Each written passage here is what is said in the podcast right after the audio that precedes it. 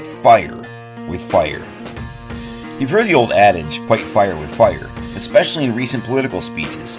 But where exactly does this idea come from? Well, the phrase fight fire with fire is derived from a literal firefighting practice that was popular in the United States during the pioneer times. On the frontier, firefighters were poorly equipped volunteers. When a prairie fire threatened a new town or a homestead, the pioneers often set a smaller, controlled fire in front of the advancing wildfire. The hope was that the small fire would consume the fuel that the wildfire needed, forcing it to burn itself out. Listen, the world is on fire. There are social fires and economic fires and racial fires. They are everywhere. And what are we fighting them with? Social programs, political theories, and wicked ideologies. And what has been the result? A further fracturing of society, redefining of culture, and a breakdown of the American family. Clearly, we are fighting the fire with an accelerant. The American response has been to keep throwing the same thing that hasn't worked repackaged at the blaze in hopes of putting it out, but it hasn't worked.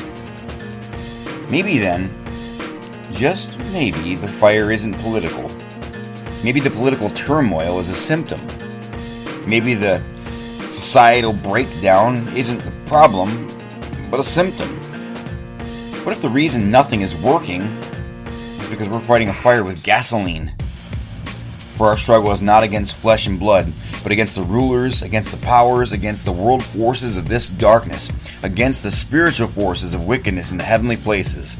Therefore, take up the full armor of God, so that you will be able to resist in the evil day, and having done everything, to stand firm. Ephesians 6 12 through 13. Ignore it if you will, but the real battle happening here is a spiritual battle.